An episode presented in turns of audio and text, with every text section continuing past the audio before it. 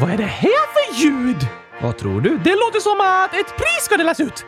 Helt rätt, Oskar. Oj, oj, oj! Är det dags för Oscarsgalan? Nej, tyvärr inte. Okej, ska vi dela ut pris till eh, världens bästa kylskåpstecknare? Inte det heller. Till någon som slagit gurkavärldsrekord? Nej, vad är det för något då? Vi ska berätta om ett pris som faktiskt inte har delats ut än. Okej? Men i fredags, då fick vi veta vilka som kommer att få priset. Är priset 100 000 kronor? Nej, det är det inte. Och det viktigaste med det här priset är inte prispengarna, utan liksom äran och erkännandet att man har gjort något väldigt viktigt. Har det något med gurkor eller kylskåp att göra? Nej, det har det inte. Varför pratar vi om det här då? Alltså, allt vi pratar om i kylskåpsradion har inte med gurkor och kylskåp att göra, Oskar. Jag önskar det! Okej, okay. men det finns mycket annat som är viktigt att prata om också. Det har du i och för sig rätt i. Och det här är ett pris som vi har pratat om varje år det har delats ut. Va? Ja. Kan du komma ihåg vilket pris det är vi brukar berätta om här i podden? Alltså, mest pratar vi om priset på gurkaglass och det är 100 000 kronor. Är det verkligen så dyrt? Ja, tack! Var, var då? I Oskars gurkaglasscafé! Har du startat ett glasscafé? Nej, inte än, men jag ska starta ett! Okej, okay. och då ska en skål med gurkaglass kosta 100 000 kronor! Det är väldigt dyrt, Oskar. Jag tycker det är ganska billigt med tanke på hur gott det är. Ja, fast det, det, är ändå en skål med gurkaglass. Är den eh, värd 100 000 kronor? Du kan inte sätta ett pris på gurkaglass, Gabriel! För det är det bästa som finns i hela världen!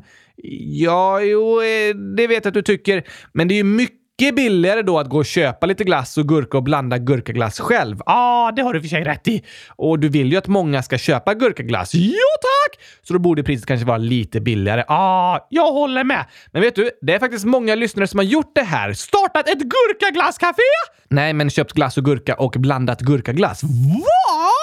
Ja, Gabriella, 11 år, skriver “Jag har ätit gurkaglassfotbollar och chokladfotbollar. Gurkaglassfotbollarna var godast. Såklart! Och Gurkalilly, 100 000 i parentes 9 år, skriver “Jag har testat gurkaglass och det var supergott! Ni är bäst i test! Hur många gurkor? Och så är det 147 stycken. Jag håller med Gurkalilly! Några som inte håller med så mycket dock är Dalia, Elle och Debora. 7 år, 9 år och 13 år. Stäng in Oskar i kylskåpet innan ni läser det här. Ska du låsa in mig? Ja, det kanske är bäst. Ah, fast du blir ju inte arg om det är någon som inte tycker om gurkaglass. Nej tack, det är okej att vi tycker olika. Fast jag förstår inte hur någon inte kan tycka att gurkaglass är godast i världen.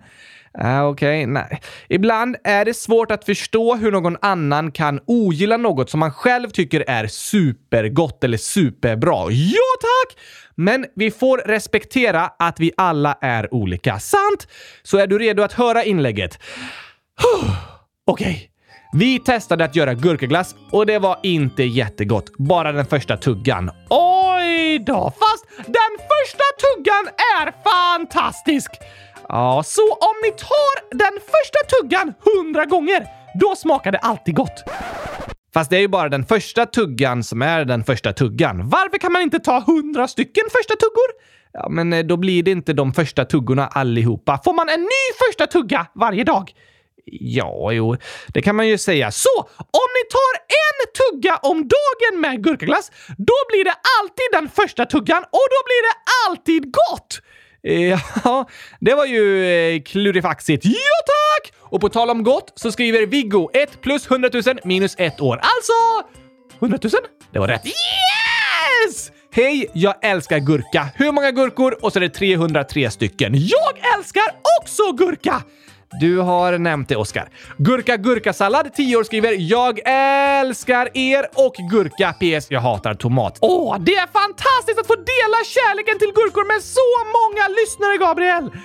Eller hur? Och Oskar, 100 000 år, skriver “Jag har uppfunnit en ny gurkaglass. Man mosar gurka och häller på söt citronsaft och sen sätter man in det i frysen. Om man tar saften från gurkaglassen och ställer in i kylskåpet så blir det gurkasaft. Jag tycker jättemycket om kylskåpsradion. Sluta aldrig med det ni gör. Hmm. Söt citronsaft. Jag tycker det låter gott. Det kan behövas lite mer smak i gurkaglassen, fast det smakar ju gurka! Ja, men lite saft i låter inte fel. Eh, oh, hmm. Jag kanske kan tänka mig att testa någon gång. Om det smakar riktigt mycket gurka.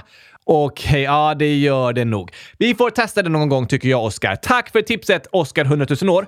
Och du ska få lite gurkor här. Va? Ja, Lukas iPad, 8 år, skriver “Min rank på kylskåpsradion är fem stjärnor, men för Oskar är det fem gurkor.” Oj, oj, oj, oj, oj, oj, oj! Det var det snällaste någon någonsin sagt till mig, tror jag!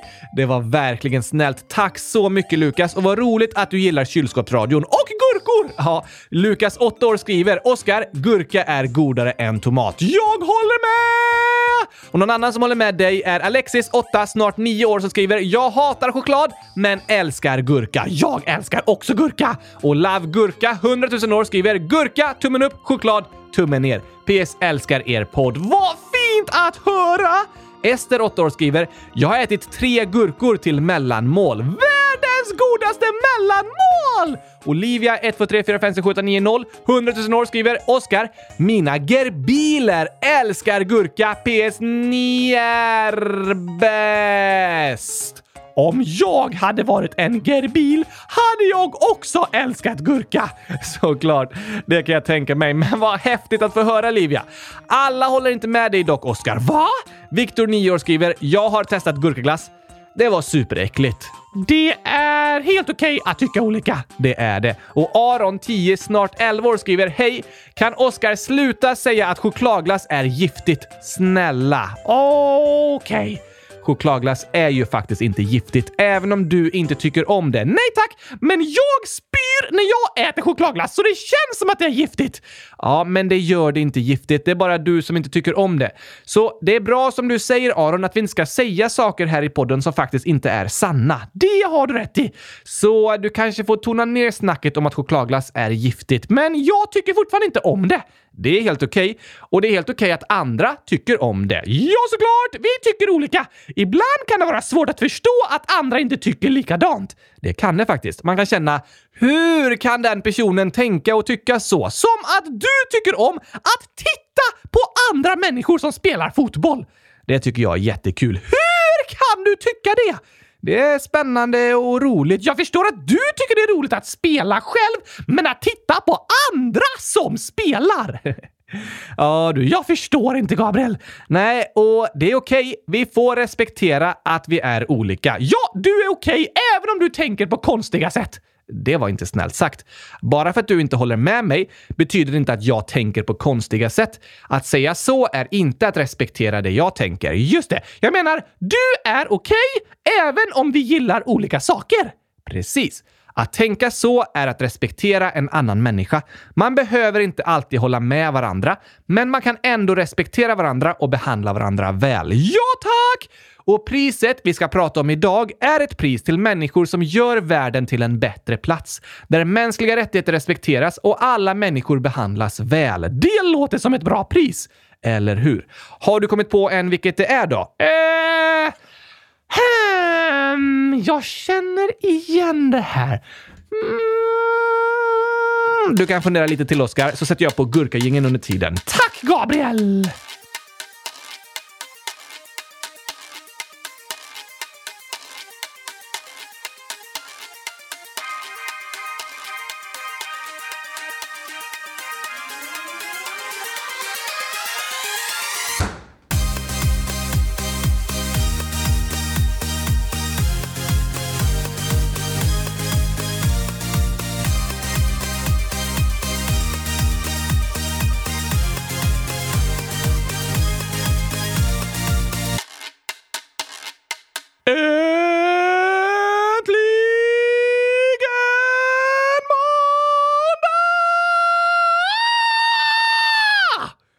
Och äntligen avsnitt 100 224 av Kylskåpsradion. Och äntligen har jag kommit på vilket pris du menar, Gabriel! Ja, vad bra! Vilket är det då? Nobels vedspis!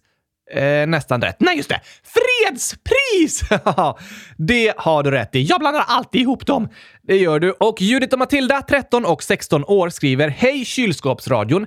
Ni har ju pratat mycket om Nobelpriset i podden, men har ni haft ett historieavsnitt och pratat om Alfred Nobel och hur Nobelpriset kom till från allra första början? Det är också intressant att man kan göra så att Nobelprispengarna aldrig ska ta slut genom att investera och så. Vi älskar avsnitten om historiska personer och de om länder. Tack och bock! En gurkaflock. Bra förslag! Verkligen. Det är en superspännande berättelse och första gången vi pratade om Nobelpriset i avsnitt 100 016 för många år sedan. ja, 2018.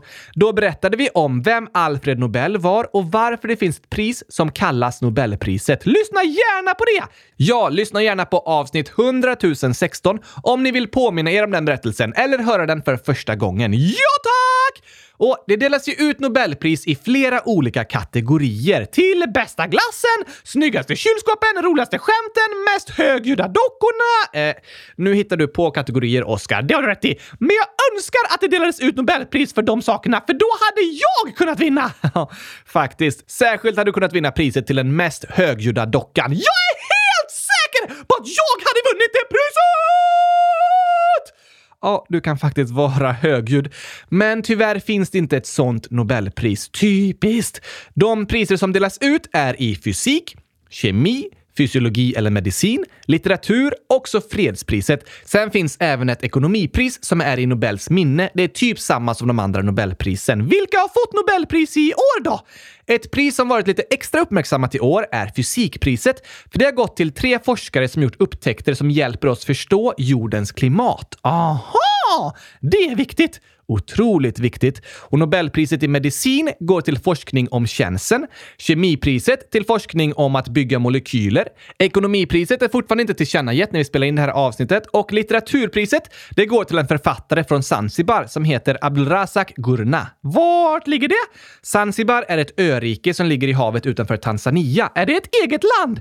Nej, det är en självstyrande region, men en del av Tanzania. Okej! Okay. Och Abdulrazak är från Zanzibar, men kom som flykting till Storbritannien när han var 18 år och hans böcker handlar om människor på flykt och kolonialismens konsekvenser. Aha! Men vedspisen då? Jag menar fredspriset! Ja, det är Nobels fredspris som vi brukar prata lite extra om här varje år i kylskåpsradion. Det är ett pris som ska gå till människor som gjort mänskligheten stor nytta och jobbar för fred. Vem vann i år? I år gick Nobels fredspris till två journalister som heter Maria Reza och Dmitrij Muratov. Det var på grund av deras viktiga arbete, men också som en symbol för alla journalister över världen som jobbar under allt farligare förhållanden. Vad är en journalist? Det tycker jag vi tar som dagens ord.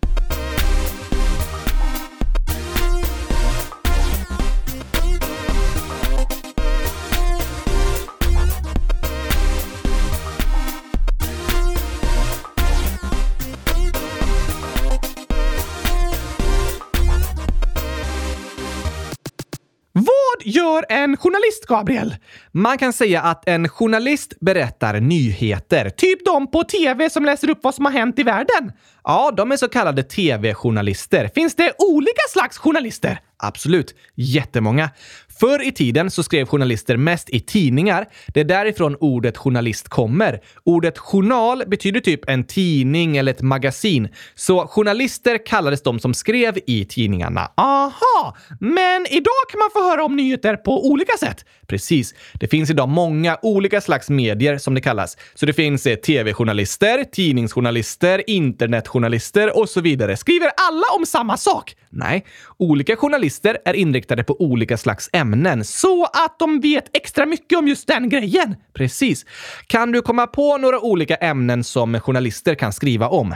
Hmm. Finns det kylskåpsjournalister? Eh, nej, men jag är tveksam till om det finns någon journalist som är specialiserad på bara kylskåp. Men det finns de som kallar sig teknikjournalister eller techjournalister och jobbar med att berätta om nya uppfinningar och förklara hur modern teknik fungerar och utvecklas och så vidare. Så de kanske skriver om nya kylskåp? Ja, bland annat. Finns det gurkajournalister då? Ah, också tveksamt, men det finns ju de som är specialiserade på naturen och klimatet och även export och import, till exempel med grönsaker. Så det finns journalister som skriver och rapporterar om gurkor. Eh, ja, det ska jag bli när jag blir stor! Okej, okay, det är inte så vanligt med journalister som bara skriver om gurkor, men eh, ibland kanske. Men kan du komma på några andra vanliga ämnen att skriva om? Eh, gurkakastning? Ja, sportjournalister är en stor grupp. Vissa är specialiserade inom en särskild sport och andra rapporterar om sport i stort. Det är även vanligt med kulturjournalister, typ om musik och film och sånt. Precis. Och en korrespondent, det kallas en journalist som åker till en annan plats för att rapportera därifrån till månen. Eh, nej, det finns inga korrespondenter till månen, men till exempel till ett annat land än där redaktionen är. Så en svensk nyhetsredaktion, till exempel eh, Sveriges Television, SVT, har eh, utrikeskorrespondenter i USA, Kina, Ryssland, Indien, Bryssel, Afrika, Mellanöstern, Latinamerika och så vidare. Coolt! Ja. Det är spännande jobb. Hur blir man journalist? Vem som helst kan börja jobba som journalist. Det är inte som till exempel läkare då man måste ha ett särskilt intyg för att få kalla sig läkare. Men det är vanligt att de som jobbar som journalister har gått journalistprogrammet på universitetet. Vad lär man sig där? Typ att eh, skriva? Nej, alltså bland annat lär man sig om hur man uttrycker sig och publicerar i olika kanaler på bra sätt så att andra människor förstår. Men man får också kunskap om samhället och världen och hur det är bra att tänka när man jobbar som journalist. För en journalists främsta roll är inte att berätta vad den tycker, utan att försöka berätta sanningen om något som händer. Du menar objektiv sanning, som är samma för alla, inte subjektiva åsikter? Precis, Oskar. Det var komplicerade ord. De har vi pratat om tidigare! Just det, det har vi gjort här i podden. Och det är såklart svårt för en journalist att inte vinkla sanningen utifrån sina egna åsikter, men uppdraget är att vara så neutral som möjligt och inte välja sida, utan granska alla olika sidor. Aha! Så om Gurkaglasspartiet och Kylskåpspartiet ställer upp i ett val ska inte en journalist säga Gurkaglasspartiet är bra och Kylskåpspartiet är dåliga.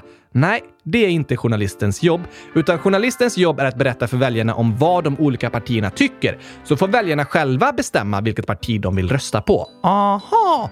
Och något av journalisternas viktigaste jobb, det är att granska de som har makt. Att kolla så att de sköter sig. Precis. Tänk om eh, Gurkaglasspartiet leds av en docka som börjat sno pengar från en skola för att köpa gurkaglass till sig själv. Det var jag! Nej, det är bara ett exempel. Har det hänt på riktigt? Eh, jag, jag, tror inte det. Det kanske har hänt, men det finns ingen duktig grävande journalist som har granskat Gurkaglasspartiet tillräckligt noggrant. Ja, fast det finns inget parti som heter Gurkaglasspartiet. Aha. Men det är sant som du säger, Oskar. Journalisternas jobb är att granska de som bestämmer så att de inte missbrukar sin makt och använder den på fel sätt. Till exempel snor pengar från skolan och köper gurkaglass till sig själva. Ja, till exempel. Det är att missbruka sin makt. Om ledaren för Gurkaglasspartiet skulle göra det så skriver journalisterna i tidningen om det och berättar om det på TV och då vill inte så många människor rösta på Gurkaglasspartiet längre. Aha! Så journalisterna har inte sagt Gurkaglasspartiet är dåliga, men de har granskat och kontrollerat vad Gurkaglasspartiets ledare gör och sen när de berättar om det i tidningen och på TV så inser folk att de inte vill rösta på Gurkaglasspartiet. Precis.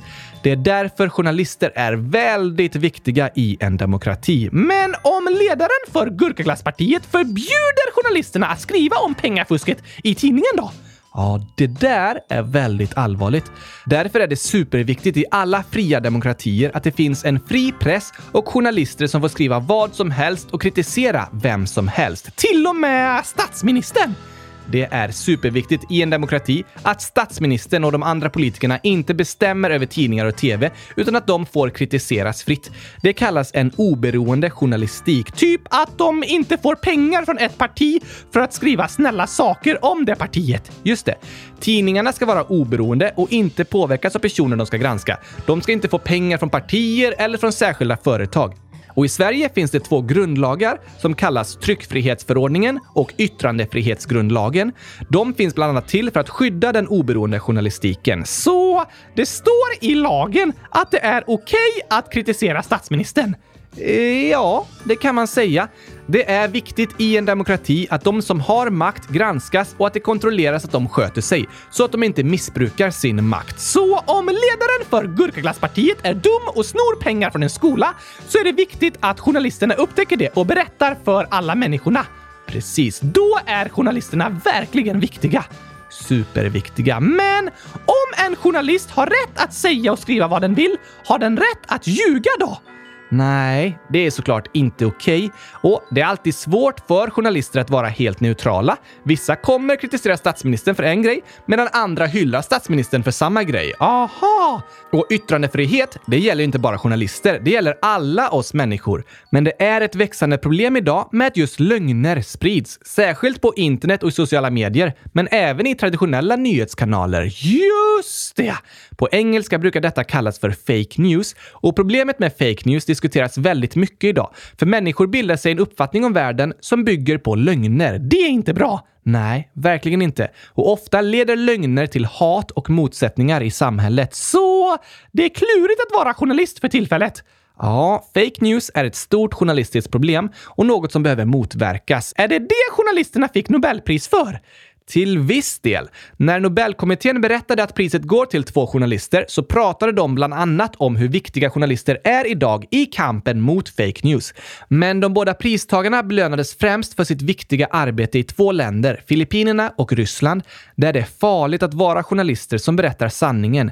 För ledarna i de länderna vill inte bli kritiserade. Aha! I många av världens länder blir det farligare och farligare att vara en journalist som kritiserar de som bestämmer. Det finns en stor organisation som heter Reportrar utan gränser. Vad är en reporter? Det är en slags journalist som rapporterar om något. Okej. Och Reportrar utan gränser är en stor organisation som kämpar för yttrandefrihet och stödjer journalister i utsatta situationer. Och de två Nobelpristagarna blev en symbol för alla journalister som grips, hotas och fängslas runt om i världen. Pressfriheten är satt under tryck och det finns journalister som varje dag riskerar livet för allas vår rätt till information. Oj då!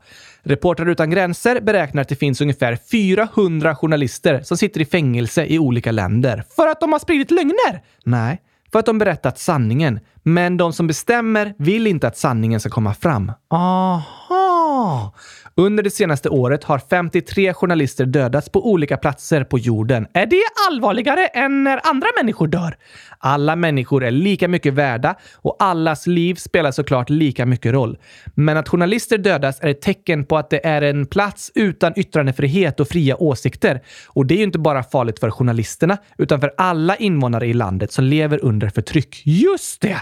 Att det finns många länder utan yttrandefrihet och att arbetet som journalist är så farligt på många platser är väldigt allvarligt. Och det var därför den norska Nobelkommittén valde att ge priset till två journalister som sticker ut hakan och riskerar livet i sina hemländer. De symboliserar alla hundratals fängslade journalister runt om i världen. De var verkligen värda priset tycker jag. Det tycker jag också. Journalister som kämpar för att berätta sanningen är superviktiga för demokrati och fred och förtjänar verkligen Nobels fredspris. Ja, tack! Snart ska vi berätta lite mer om de två personerna som fick priset, men först lite skämt. Woohoo!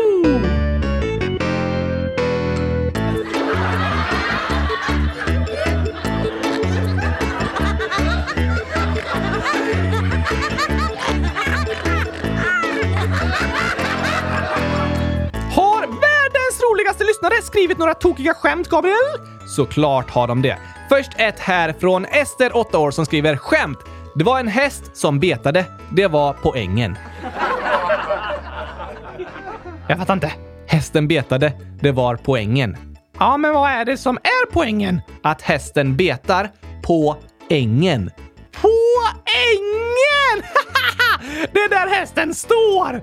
Precis, och det är poängen i skämtet. Poängen på ängen! Väldigt tokigt, Ester. Ellie Style 100 000 år skriver Hej! Jag har en Oscar-vits. Det var en gång ett kylskåp, en gurka och Oscar som tävlade om vem som kunde måla flest kylskåp. Kylskåpet klarade av 16 kylskåp innan han slutade. Gurkan klarade av 20 kylskåp innan han slutade. Oscar klarade av 70 kylskåp. Sen sa han “Nej, nu orkar jag inte mer” och suddade bort alla kylskåp. Älskar eran podd. Nej! Det var inte smart att sudda bort alla kylskåp. Verkligen inte. Du hade ju vunnit tävlingen redan. Ja tack! Ibland blir det lite fel. Det får man säga. Nästa skämt är från Neo som skriver Hej, det är jag igen. Jag är samma Neo hela tiden. Ett skämt. Det var två grisar. Den ena sa Har du hört talas om skinkkiosken? Nej, jag har hört talas om grisaffären. Ah. Det blir ju tokigt. Ja tack! Grisaffären. Tack för det skämtet Neo. Och vi har en gåta här också som vi kan skriva om till en Oscar-vits. Vilka handlar den om? Tysken och dansen. Vi ändrar det till Oscar och journalisten då. Ja, men det låter ju passande idag. Då skriver Anonym. Skämt. Vad sa Oscar till journalisten? Hmm. Antagligen att 1 plus 1 är lika med 100 000.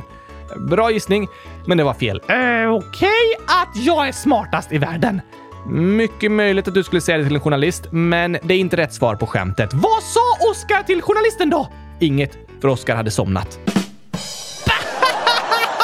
Då är det svårt att säga någonting. Ja, fast det är även svårt för mig om du har somnat. Just det, då är du ingen röst. Nej tack! Men Gabriel, nu när vi pratar om journalister så passar det med sången om gurkaketchup. Jaha, varför det? För den handlar om viktiga ord.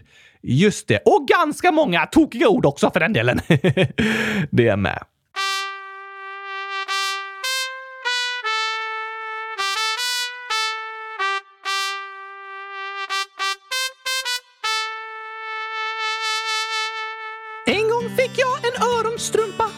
Låtsas julklappspresent. Jag satte den på min ryggsäcksrumpa och sa massa vattniga skämt. Men sen fick jag en glasidé om hur man får en babianstruts att le. Så lyssna på mitt nya tystnadstjut.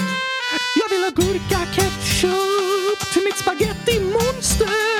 Fråga Solskens farmor om hon har ett glassflygplan med lite hallongrodor så vi kan fjompa. Lyssna på Hoppa Dompa, spela på almtrumpeten tills vi helt sturkna flyger hem till kylskåpsplaneten. Och vi flyger hem till kylskåpsplaneten.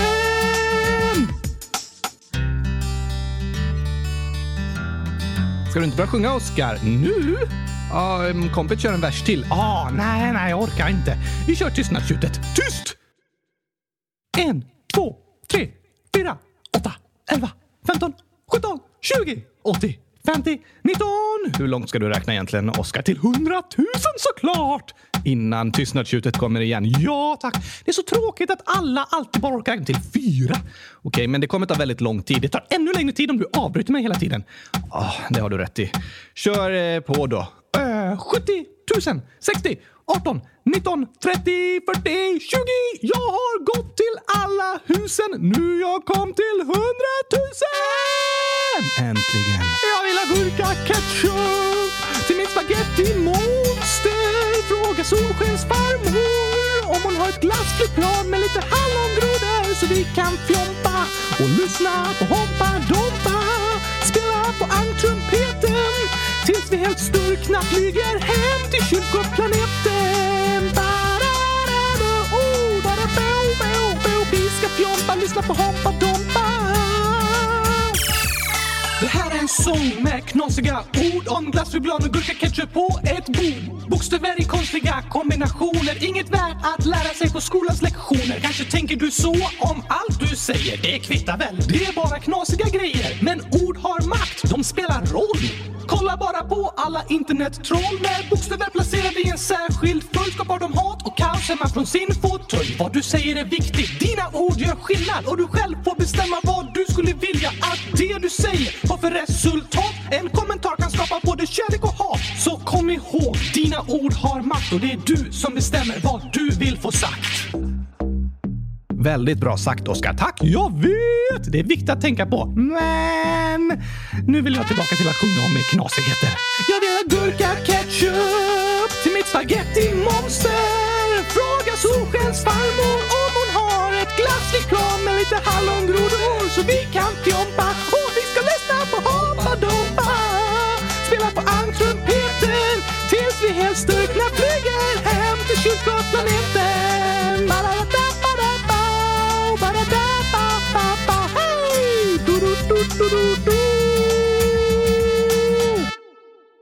Skulle den bara sluta så? Nej, det var lite tråkigt slut. Vi kör så här istället. Jag vill ha gurka-ketchup!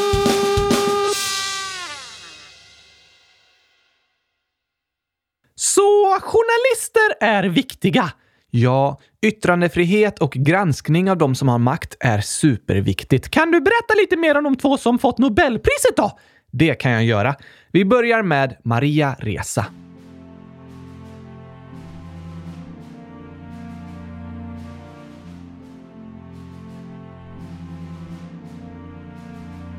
Maria Angelita Reza föddes den 2 oktober 1963 i Manila på Filippinerna. Är det huvudstaden? Ja.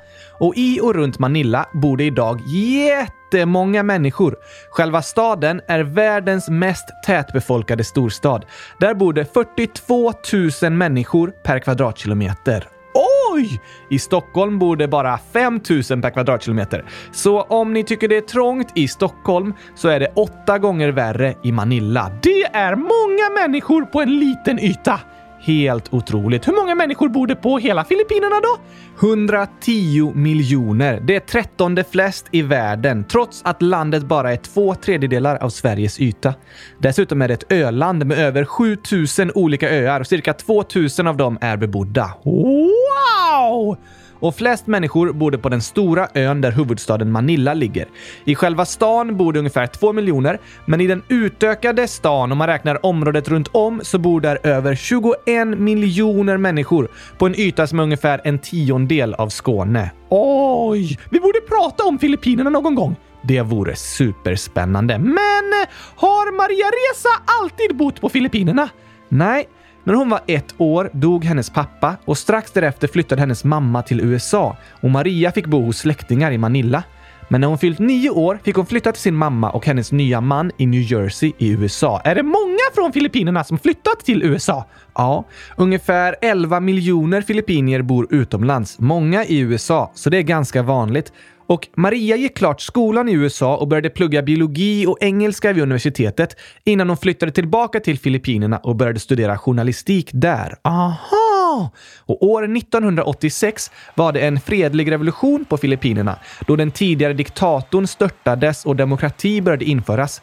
Bland annat så infördes tryckfrihet. Fri journalistik! Precis. Då startade Maria tillsammans med en vän en egen nyhetskanal och året efter började hon jobba på ett filippinskt nyhetsprogram och senare blev hon chef för CNNs kontor i Manila. Sia vadå? CNN. Det är en av de största amerikanska nyhetskanalerna. Aha, så hon var typ utrikeskorrespondent? Typ ja. 1995 blev hon chef över CNNs kontor i Jakarta, som är huvudstaden i Indonesien. Och därifrån så bevakade hon många upplopp och kriser i östra Asien och blev så småningom Asiens mest kända grävande journalist. Va? Är det inte byggnadsarbetare som jobbar med att gräva? Eh, jo, de kan arbeta med att styra stora grävskopor för att bygga hus och vägar och så. Använder journalister också grävskopor? Nej då, men ibland så kan information och sanning sanning vara väldigt gömd. Okej? Om till exempel en diktator eller stor företagsledare gör ett allvarligt brott så kan det försöka gömmas så att andra inte får reda på det som har hänt. Aha! Ungefär som att bevisen grävs ner så att ingen hittar dem. Precis. Men journalisternas jobb är att försöka gräva fram informationen som är gömd. Så därför kallas de för grävande journalister. Just det. Ett journalistiskt gräv handlar om att söka sig fram till undangömd information och berätta om det. Det är ett väldigt svårt och på många platser farligt arbete, men superviktigt. I Sverige delas det varje år ut ett pris som kallas Guldspaden till just grävande journalister. Va? Så det går att vinna pris som journalist? Ja, och det tycker jag är bra. För de som gör ett så viktigt och svårt jobb bör uppmärksammas. Ja, tack! Så Maria Reza är en grävande journalist? Ja, och 2012 startade hon en egen nyhetssajt som fick namnet Rappler. Är det en tidning? Nej, det är liksom en eh, modern internetsajt som använder sociala medier för att nå ut med information på nya sätt. Smart! Verkligen. Och någon som hon kommit att granska extra mycket under de senaste åren är Filippinernas nya president Rodrigo Duterte. Särskilt har Maria kritiserat Dutertes så kallade krig mot drogerna, där tiotusentals människor har dödats utan rättegång. Oj! Då! Att han är hård mot kriminella har gjort presidenten populär på Filippinerna och han blev framröstad i ett demokratiskt val. Men Maria Reza anklagar honom för att ta till övervåld och många påstår att det pågår en massmordskampanj där alla som är misstänkta för kriminalitet eller drogmissbruk ska dödas. Dödsstraff i sig är ju inte så demokratiskt och särskilt allvarligt är det att straffet utförs utan en rättegång. Just det! Maria Reza och många andra journalister är kritiska till utvecklingen på Filippinerna, där människors rättigheter minskar och de som bestämmer blir allt våldsammare och mer auktoritära. Men Dutertes tycker inte om att bli kritiserad. Därför har han sagt att journalister är landets fiender och även antagit en ny lag mot förtal på internet. Vad är det för lag? Den säger sig vara emot spridandet av fejknyheter, men Maria Rezas nyhetssajt Rappler har blivit dömd av den lagen och Maria riskerar sex år i fängelse. Oj då! Har hon spridit fejknyheter? Nej, Nobelkommittén och de flesta journalister världen över ser att Maria Reza och nyhetssajten Rappler berättar sanningen om vad som händer på Filippinerna. Men de som bestämmer vill tysta ner Maria och Rappler. Därför kallar de hennes rapportering för fake news och vill sätta henne i fängelse. Det är allvarligt! Ja, det är ett allvarligt brott mot yttrandefriheten och tryckfriheten. Maria Reza sa häromåret att vår generations kamp kommer att vara en kamp för sanningen. Det är klurigt! Det är klurigt idag att veta vad som är sant eller inte bland all information och så kallad fakta som sprids. Och Maria Reza riskerar sitt liv för att kämpa för att sanningen ska komma fram och därför valde Nobelkommittén att uppmärksamma hennes viktiga arbete och visa hennes stöd i hennes utsatta situation.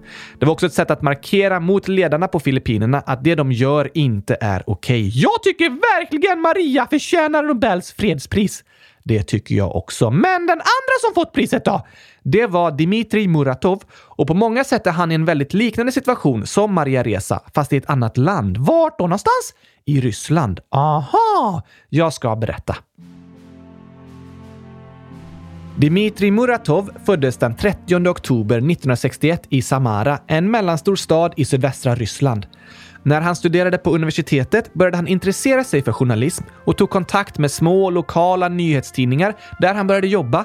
Han gjorde bra ifrån sig och var uppskattad bland läsarna. Så år 1987 började han jobba som korrespondent och resa runt i det som då hette Sovjetunionen för att rapportera för en rysk tidning.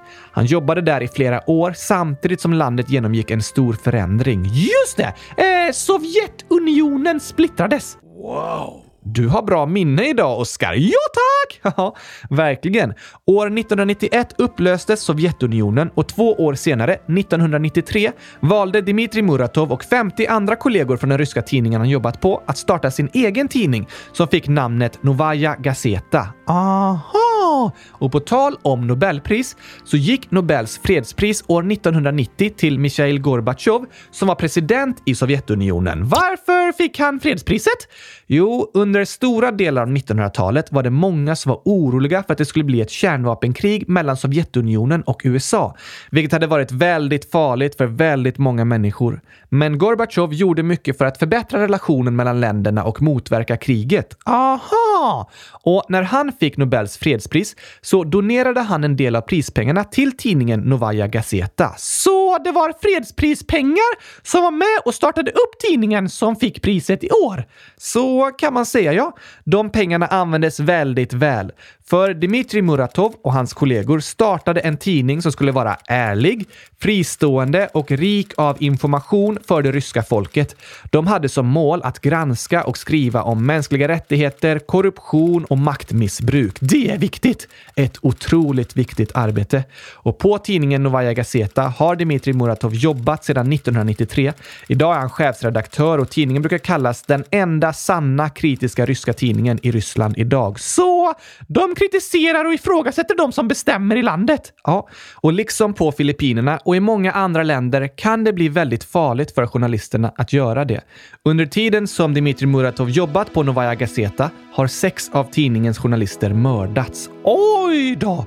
Och när han fick Nobels fredspris så sa han att det egentligen inte var han som förtjänade det, utan det är de mördade journalisterna från Novaja Gazeta som är de verkliga pristagarna. Men fredspriset delas enbart ut till personer som fortfarande fortfarande är i livet. Därför blev han symbolen för alla de som gett sitt liv i kampen för sanning och yttrandefrihet i Ryssland. Det är verkligen välförtjänt! Eller hur? Att kritisera och ifrågasätta makthavare är i många länder väldigt farligt. Journalister riskerar sina liv för att sanningen ska komma fram. Maria Reza och Dmitrij Muratov är två framträdande exempel på det. Och det var de två som fick priset i år, men man kan säga att det gick till alla de journalister som kämpar för mänskliga rättigheter och yttrandefrihet. Bra val, tycker jag! Jag också. The Norwegian Nobel Committee has decided to award the Nobel Peace Prize for 2021 to Maria Ressa and Dmitry Muratov for their efforts to safeguard freedom of expression, which is a precondition for democracy and lasting peace.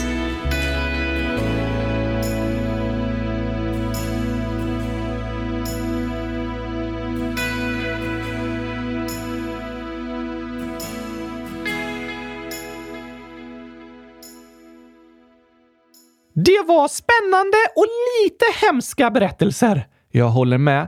Men jag tycker det var otroligt bra av Nobelkommittén att uppmärksamma den här frågan. För yttrandefrihet är väldigt viktigt och tyvärr har situationen blivit både svårare och farligare för journalister världen över under de senaste åren. Men Gabriel, vi har ju pratat om Ryssland tidigare, bland annat i Vad händer och fötter? Och Esra, 8 år, frågar hur går det för Navalny? Bra fråga, Esra.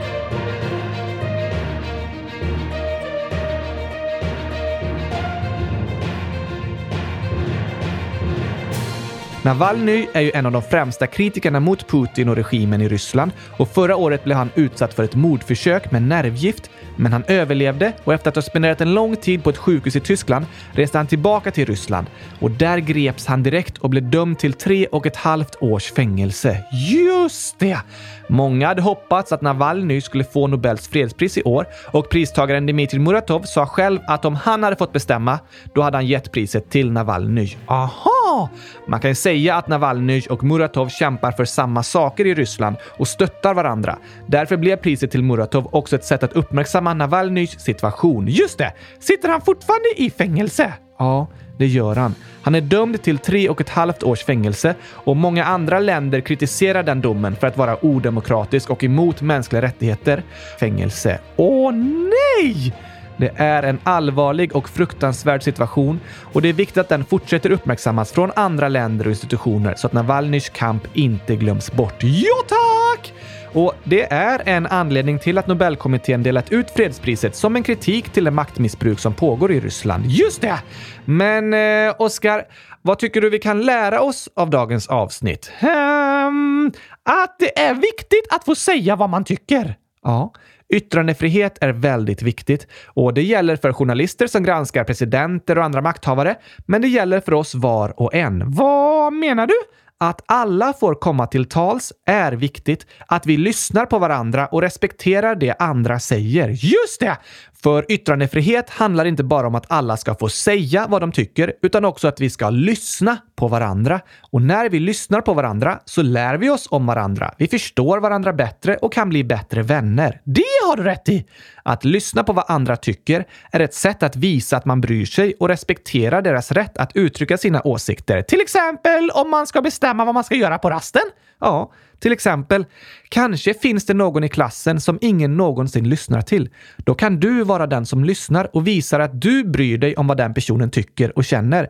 Det är faktiskt ett sätt att stå upp för mänskliga rättigheter och att alla människor spelar roll. Ja, tack! Och det är något att tänka på just den här veckan. Jag har också lärt mig att journalister är väldigt modiga. Det finns många modiga journalister som kämpar för en bättre värld. Och idag är många journalister väldigt aktiva på sociala medier. Så om du som lyssnar är intresserad kan du till exempel googla på SVTs utrikeskorrespondenter och så finns det en lista där med vilka svenska journalister som jobbar i andra länder. Och så kan du söka på deras namn i sociala medier och börja följa dem och lära dig mer om hur det är i andra länder. Det är spännande! Verkligen spännande. Vi säger grattis till Maria Reza och Dmitrij Muratov! Stort grattis till Nobels fredspris och stort tack för ert viktiga arbete. Har vi någon mer att säga grattis till? Det har vi. Walter, 100 000 år, skriver “Min lillebror Erik fyller nio år den 12 oktober.” Oj, oj, oj, oj! Då säger vi grattis, grattis, grattis, grattis, grattis, grattis, grattis, grattis! 100 000 grattis till dig Erik på nioårsdagen! Hoppas du får en superduper bra dag med massor av gurkaglass ja. eller något annat du tycker om och mycket skratt. Det är fint på födelsedagen och alla andra dagar. Såklart. Vi hoppas att ni alla lyssnare får en vecka med supermycket skratt. Om ni inte har något som får er att börja skratta, så tänk på en gurka med keps! Va? Varför det? För det ser supertokigt ut! ja, du menar en gurka med en liten keps som passar på toppen liksom? Ja, tack! det får mig alltid att börja skratta. Mig också faktiskt. Tack för tipset Oskar. Ha nu världens bästa vecka alla älskade lyssnare så hörs vi igen på torsdag. Tack och hej! Gurkapastej! Hej då!